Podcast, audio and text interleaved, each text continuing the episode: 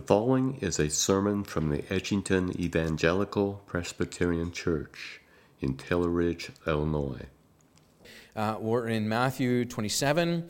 Uh, and just to give you kind of a word of advance notice, uh, staying in Matthew 27, but that's also because on the, the Lord's Day morning, Easter morning, we'll be in Matthew 27 and 28. So I thought to, to do a sequence here, uh, Good Friday and Easter, to stay in one place. So uh, we're looking this morning, uh, this evening at Matthew 27, verses 45 to 61. So we're continuing our reading from the call to worship, moving on to the death of Jesus and even the burial of Jesus. Uh, and as we approach that, uh, we, we continue to, to see and hear uh, really the solemnity of, of these verses, right? These are solemn verses uh, where we see the King of Glory uh, suffering and dying. Uh, but it is, it is a glorious reality that we see him as he does.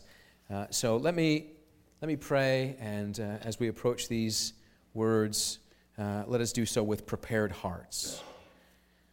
Oh, Father, as we come now to the, the proclamation of your word, Lord, we thank you that you are a God who has so revealed yourself to us. We know, Lord, that you reveal yourself in creation such that we can open our eyes and see and behold the glory of the world and know that you are a God who is a creator. But Lord, we can't, we can't look at the skies and we can't look at the flowers and conclude that you are a redeemer. And so you must tell us. You must tell us who you are. You must tell us who we are. You must tell us what you require of us. And so, Father, we thank you that you reveal yourself not only generally in creation, but especially in the revelation of your word.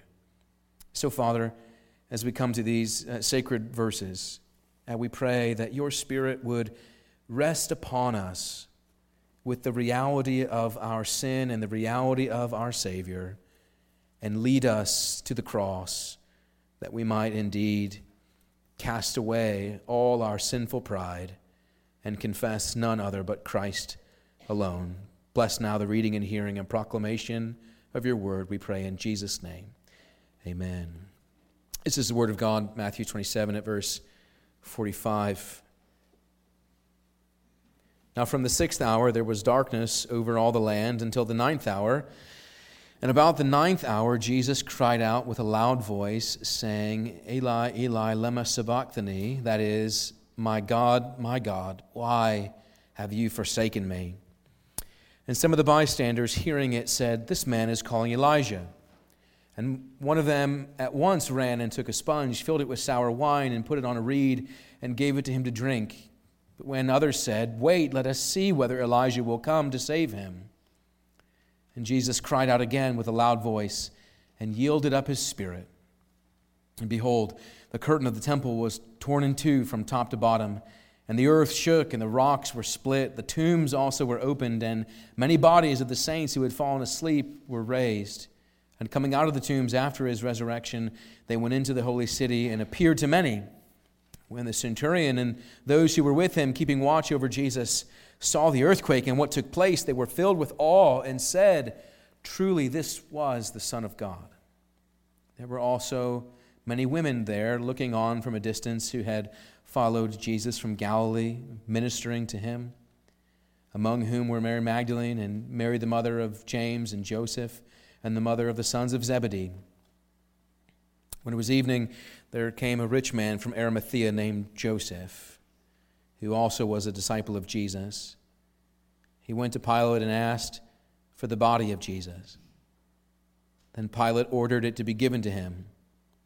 And Joseph took the body and wrapped it in a clean linen shroud and laid it in his own new tomb, which he had cut in the rock. And when he rolled a great stone to the entrance of the tomb and went away, Mary Magdalene and the other Mary were there sitting opposite the tomb. Amen. The grass withers and the flower fades, but the word of God abides forever. And as I said, uh, meditations on the suffering and death of Christ is good and right on a Good Friday, uh, preparing our hearts for the Lord's Supper, which is a good and, and right thing. I want to um, I want to acknowledge something to you here on the front end. And I'm going to use a, a golf metaphor, which might seem a little bit irreverent or out of place at this moment. Uh, I'm going to tee the ball up, but I'm going to waggle my club in front of the ball a whole lot before I hit the ball. Uh, some of you who play golf or know golf know that some golfers, they take forever to actually hit the ball. They're sitting there practice swinging and waggling their club back and forth. And it's like, come on, hit the ball already, would you? And there's going to come a point where you're going to say, come on now, hit the ball, would you? But I'm, I'm just acknowledging I'm going to waggle my club in front of this ball a bit, okay? And I'll let you know when I'm about to swing. But I'm going to do a bit of waggling. And I'm doing that on purpose now because you Good Friday folks, you're a wonderful crowd to preach to because I tend to kind of take advantage of the fact that captive audience a bit more. We can maybe press a bit. Uh, we can go maybe a bit deeper than we would on Sunday morning, and that's the plan. Uh, I hope you don't mind uh, using a bit of pastoral license in doing so, but I'm at least admitting it on the front end, okay? Now, look with me again at Matthew 27 and verse 50. It says, And Jesus cried out again with a loud voice and yielded up his spirit. Uh, Matthew tells the narrative of the death of Christ, and uh, notice how from that point there is this kind of rapid fire succession of great consequences. Verse 51 the curtain is torn in the temple, symbolizing the division between uh, the holy God and sinful humanity, a rending asunder, having access. And continuing in verse 51, there is an earthquake and the rocks are splitting. Uh, verse 52 tombs are open, there is a general resurrection. Uh, I am just as fascinated about that as you are, and I intend to not make any additional comment about that. Maybe it's a good thing for another time, perhaps, but fascinating still that as Jesus dies, tombs are opened. There is also the response to his death there and the accompanying signs in verse 54. Truly, this was the Son of God. Now, we know this. You know this.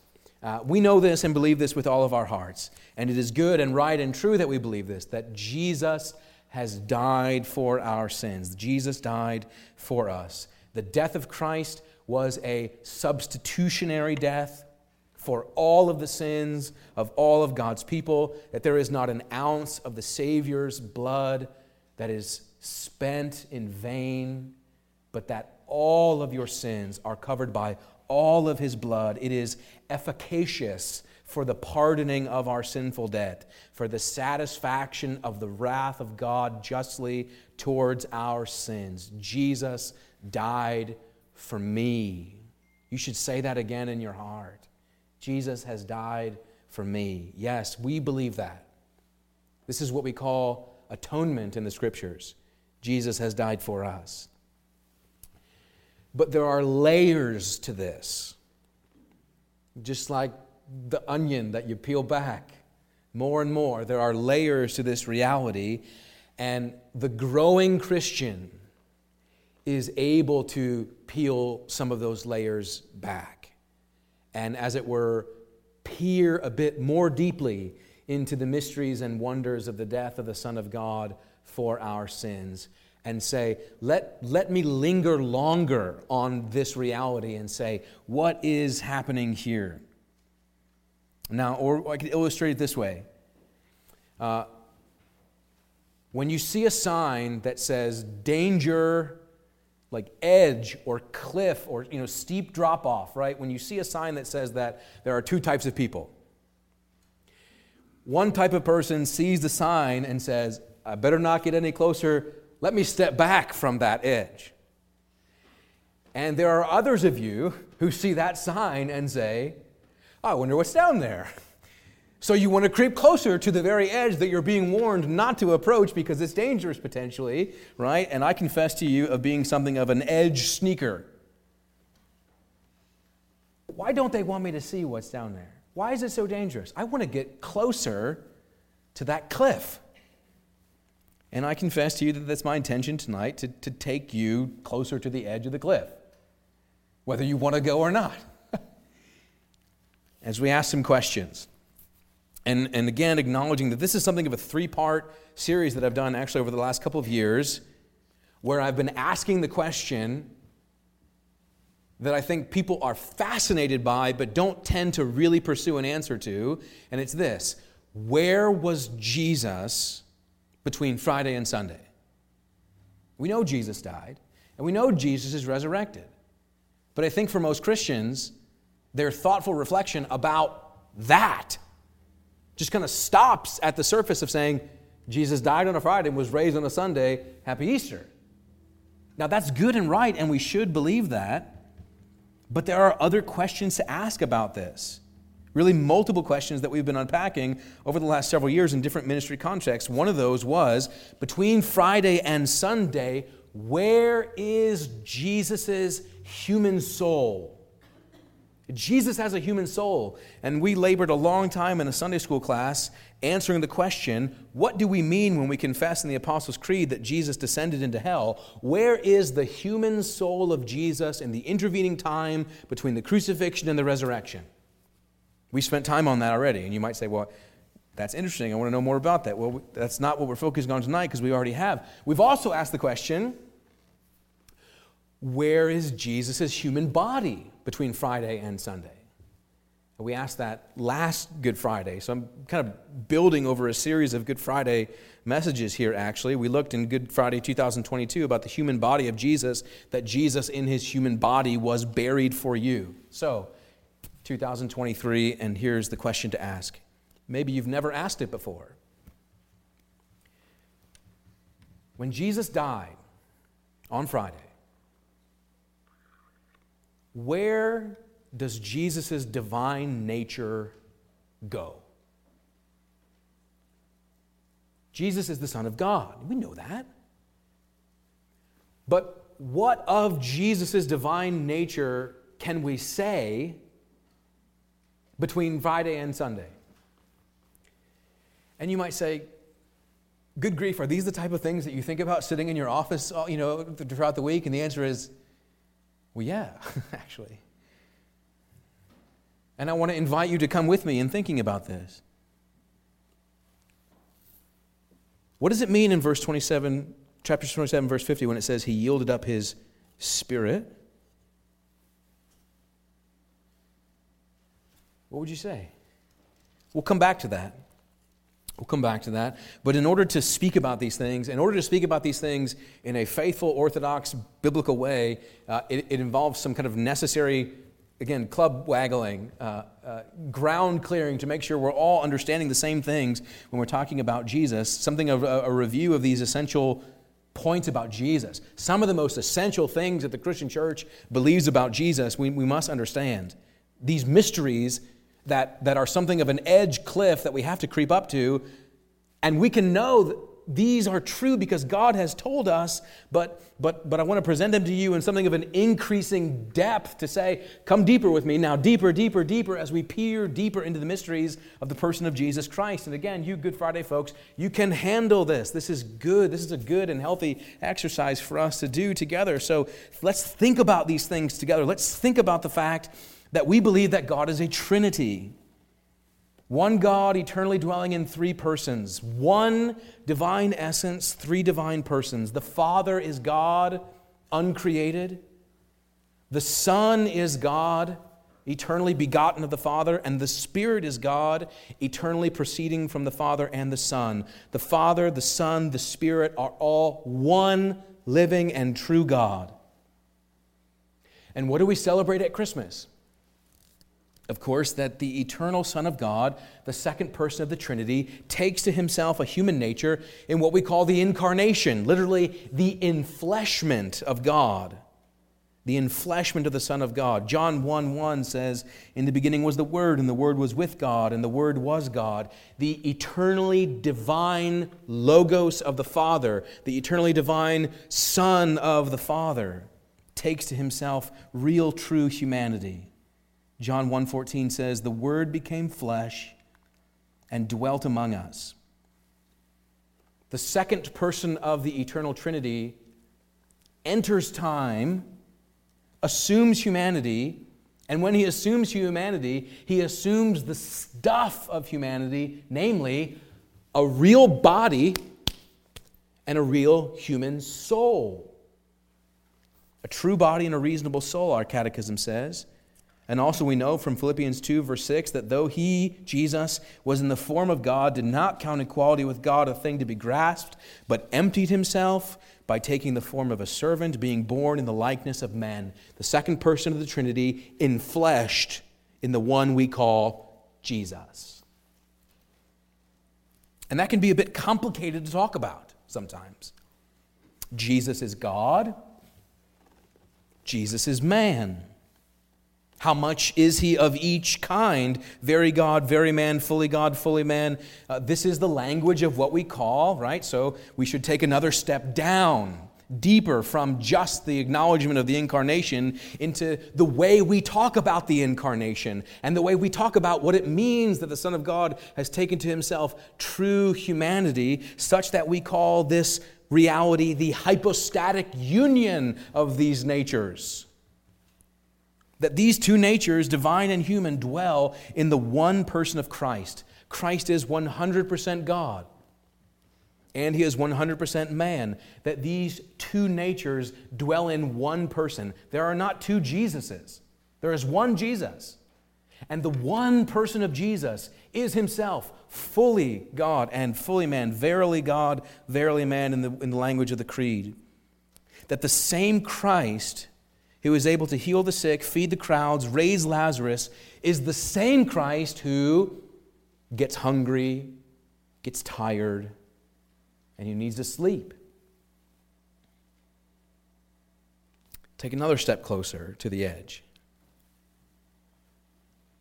The way that the church has formulated the way we should talk about this, because it can get confusing, right? You start saying all these, all these terminology and language and I'm trying to keep these things straight. How do I keep these things straight? Well, the, the church helps us because it articulates by way of creeds and confessions exactly what we mean. And the church has summarized what we mean when we say Jesus is one person with two natures in what we call the Creed of Chalcedon in 451 AD, that the human nature of Jesus and the divine nature of Jesus dwell together in the one person of Jesus, and these two natures don't mix together. They don't intermingle, as it were.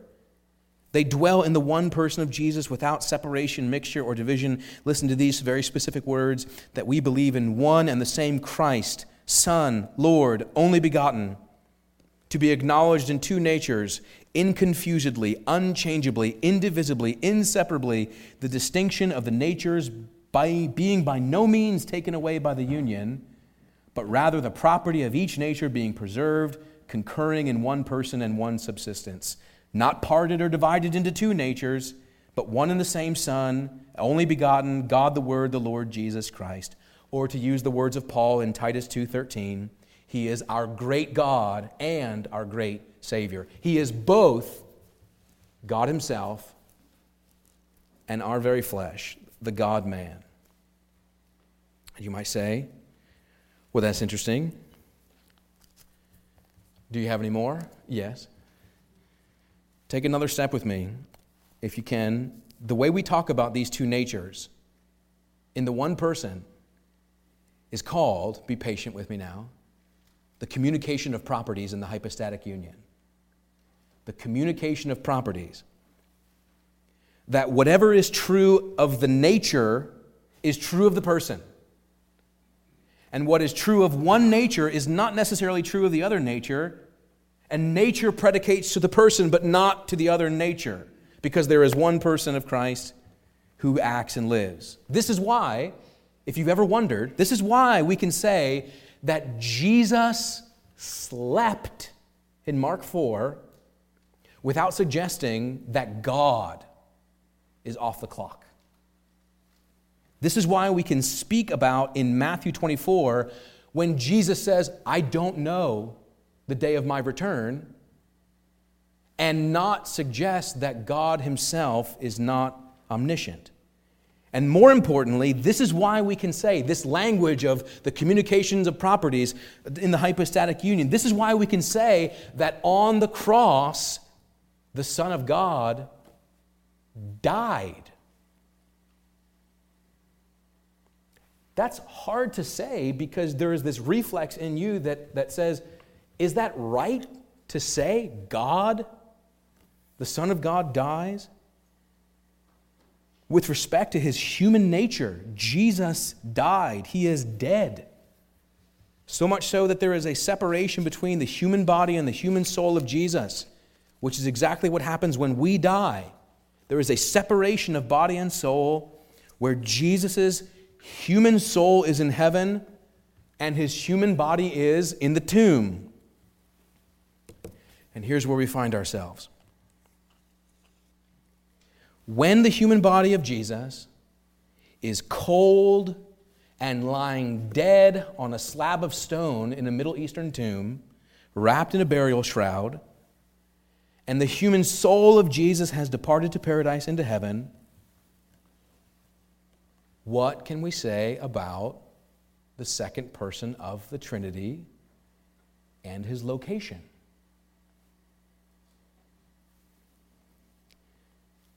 Are you with me? That was all introduction. That was all club waggling. so let me just hit the ball now, shall we? By asking and answering these questions Was Jesus God in the womb of Mary? Yes. We have no kind of stammer or stumble to answer the question, yes.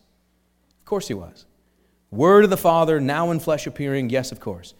Is Jesus still God in the tomb?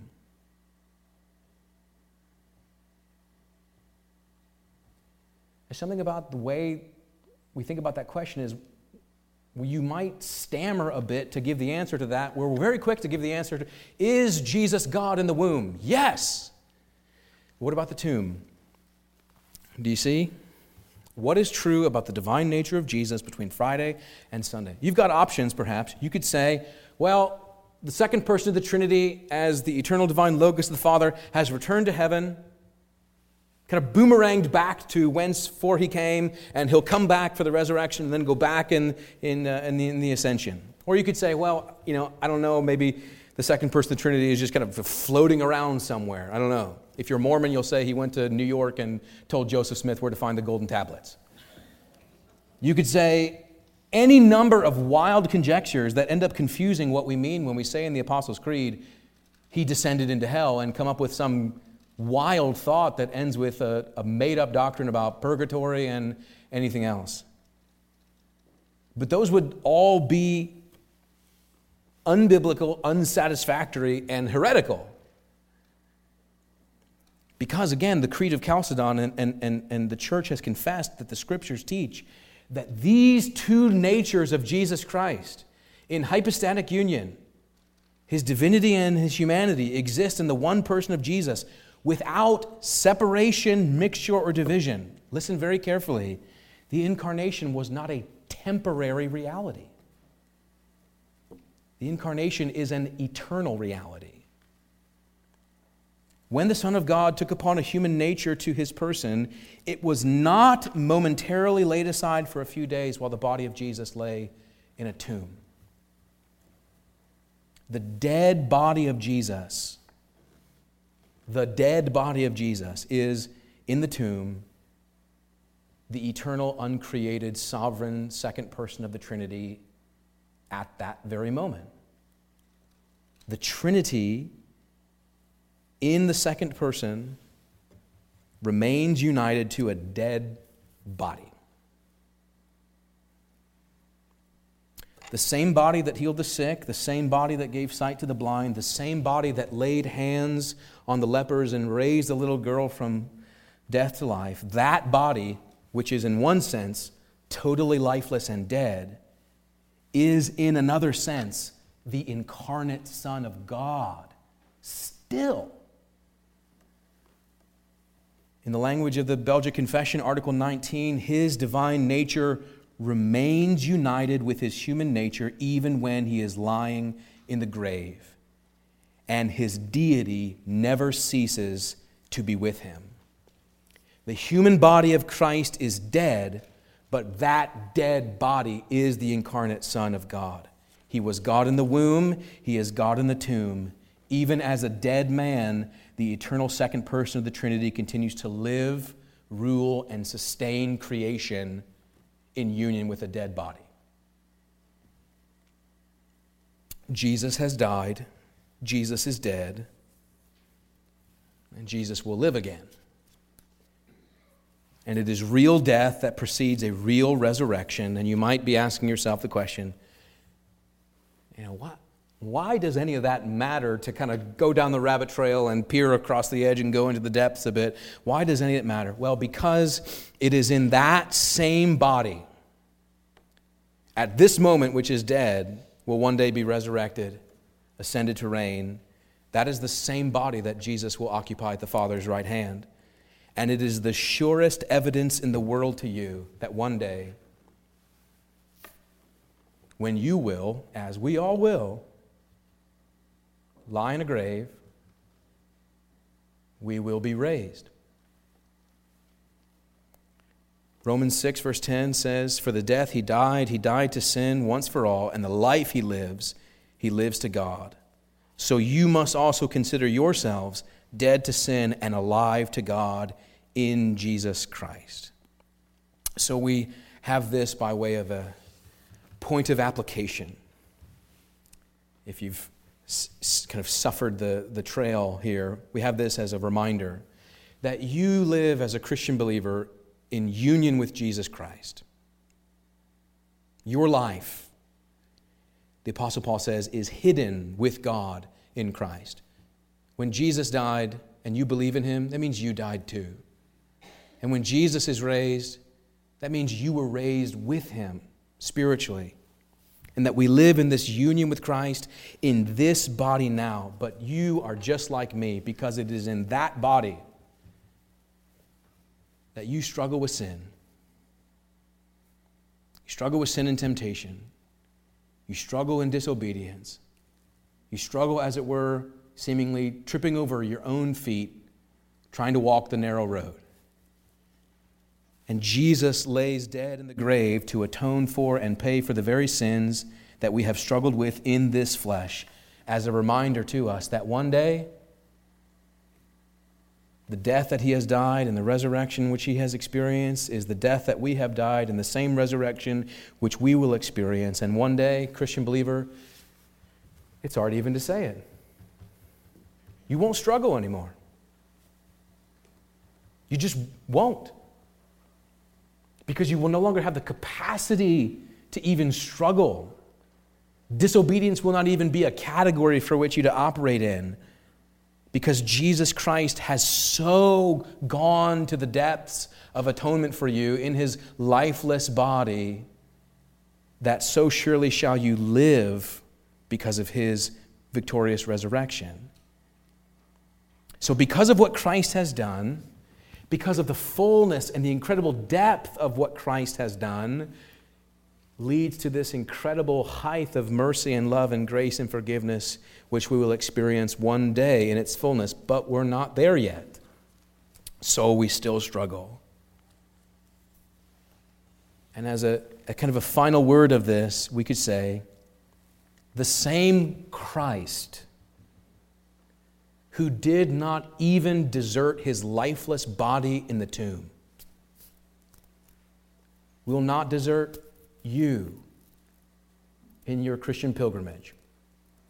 For all of your struggle, for all of your anxiety and fears, the same Christ who did not even desert his own dead body will never forsake you. Let's pray. Heavenly Father, what a wonderful truth it is of who your Son is and what he has done. And so, great God, would you allow us, even in very small ways, to see more of the glories of Christ, to apprehend more of his love for us, that we might indeed grow in obedience to him, and one day, Lord, see him face to face. Bless us, Lord, we pray in this way. In Jesus' name, amen. Thank you for listening to today's sermon. If you would like more information about our church or its ministries, please visit edgingtonepc.org. May God bless and keep you.